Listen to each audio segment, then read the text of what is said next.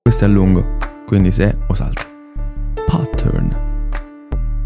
La matematica non è un'opinione, mentre la scienza sì, la religione sì, quello che tutti credono come vero sì. E quello che tutti credono come vero, beh, non è vero matematicamente. Quindi, no.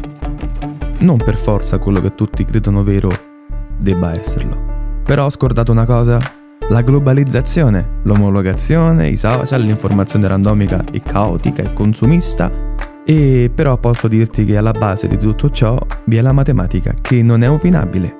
E sai qual è la cosa divertente? È che quasi nessuno la conosce.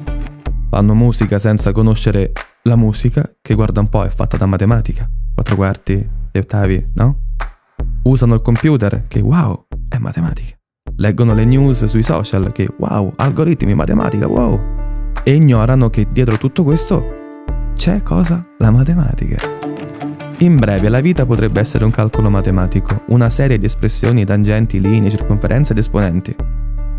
Chissà se sommando tutte le vite si potrebbe giungere al valore di zero.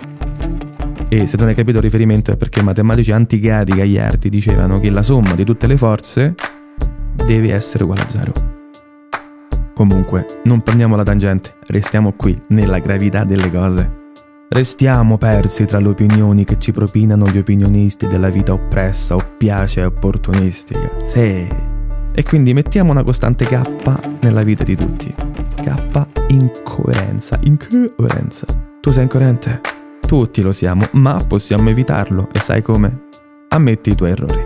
Ammetti che può esistere per ogni cultura, persona una ideologia diversa. Ammetti che la tua ideologia potrebbe essere fallacea.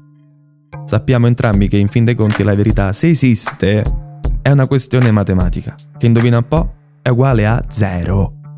A nessuno frega del vero modo di vedere le cose, del vero punto di vista supremo, infatti vale zero. Alla gente interessa il controllo ed il comando, non la tua opinione. Ecco, creiamo l'equazione della vita. Non la farò oggi, ma sperimentiamo. Proviamo a dire che la vita morale è un susseguirsi di domanda e offerta. Opinioni? Critiche? Giudizi? Qualcosa a riguardo? No? Ok, vado avanti. Forse nel XX secolo non lo era esageratamente, ma ora nel XXI secolo sì. Volete i diritti LGBTQ, tutte cose? Vediamo le serie TV, dice la società. Volete prodotti bio, vegan e gluten free? Pagami di più e te le do. E potrei continuare tra Covid, mode, arte, usa e getta e altre cose, ma piscio. Che poi la vuoi sapere una cosa?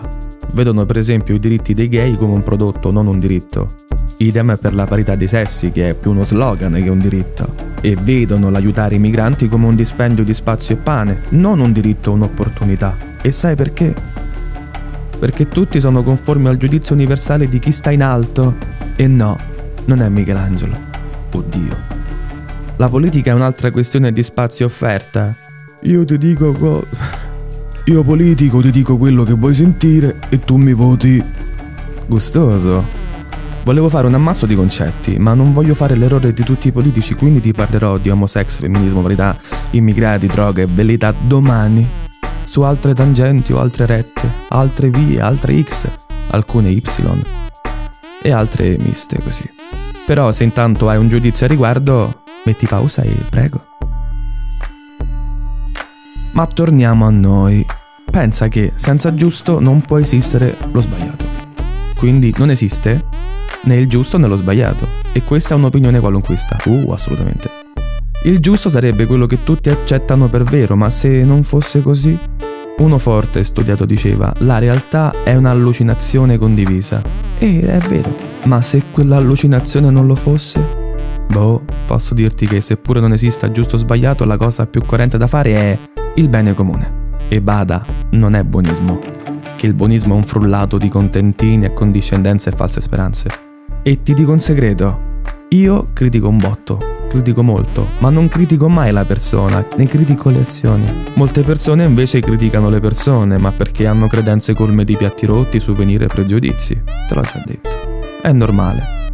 Questa, ovvero l'avere pregiudizi, è la normalità. Tu sei normale? hai tatuaggi, drogato. Non sa parlare questo, è ignorante. Che bell'aspetto, che brava persona. Puzza d'alcol, che ubriacone. È una troia, non cerca l'amore. È troppo gentile, frocio. Capito? E se non hai capito, coglione. Zitte le persone, non io.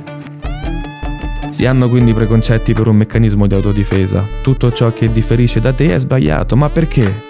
Però se lo dice un supereroe invisibile, un dittatore sotto mentite spoglie, un influencer scafato, un profeta di stocà, allora si può cambiare idea.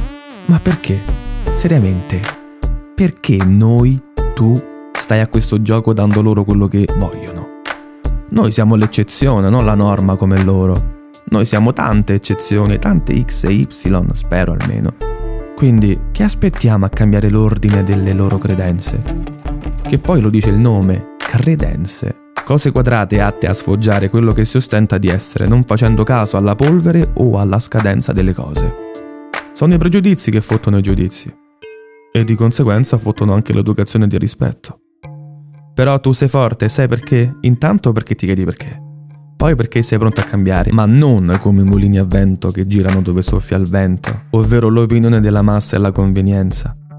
Tu hai una critica personale circa gli eventi e le azioni, sei predisposto a non fare dell'erba tutta un fascio e sei sempre pronto al confronto. Dimmi che lo sarai se non sono tutte bugie.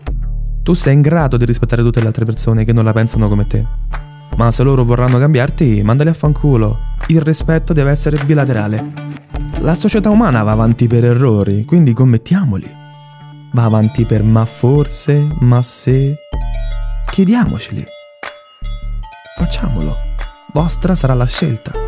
Basta che non siate incoerenti però, deboli sì, fragili anche, stupidi, stronzi, sì tutto quello che vi pare a voi, ma non incoerenti e fermi sulle proprie idee, che le proprie idee non sono la base, attenzione. E poi ricorda, ti dico due frasi che dico tipo sempre, è dalla merda che nascono i fiori, è dalle sofferenze che nasce, dal caos quindi che nasce il tutto. E infatti un proverbio recita, chi dice troppi ma, cuor contento non ha. E quindi muoviamoci.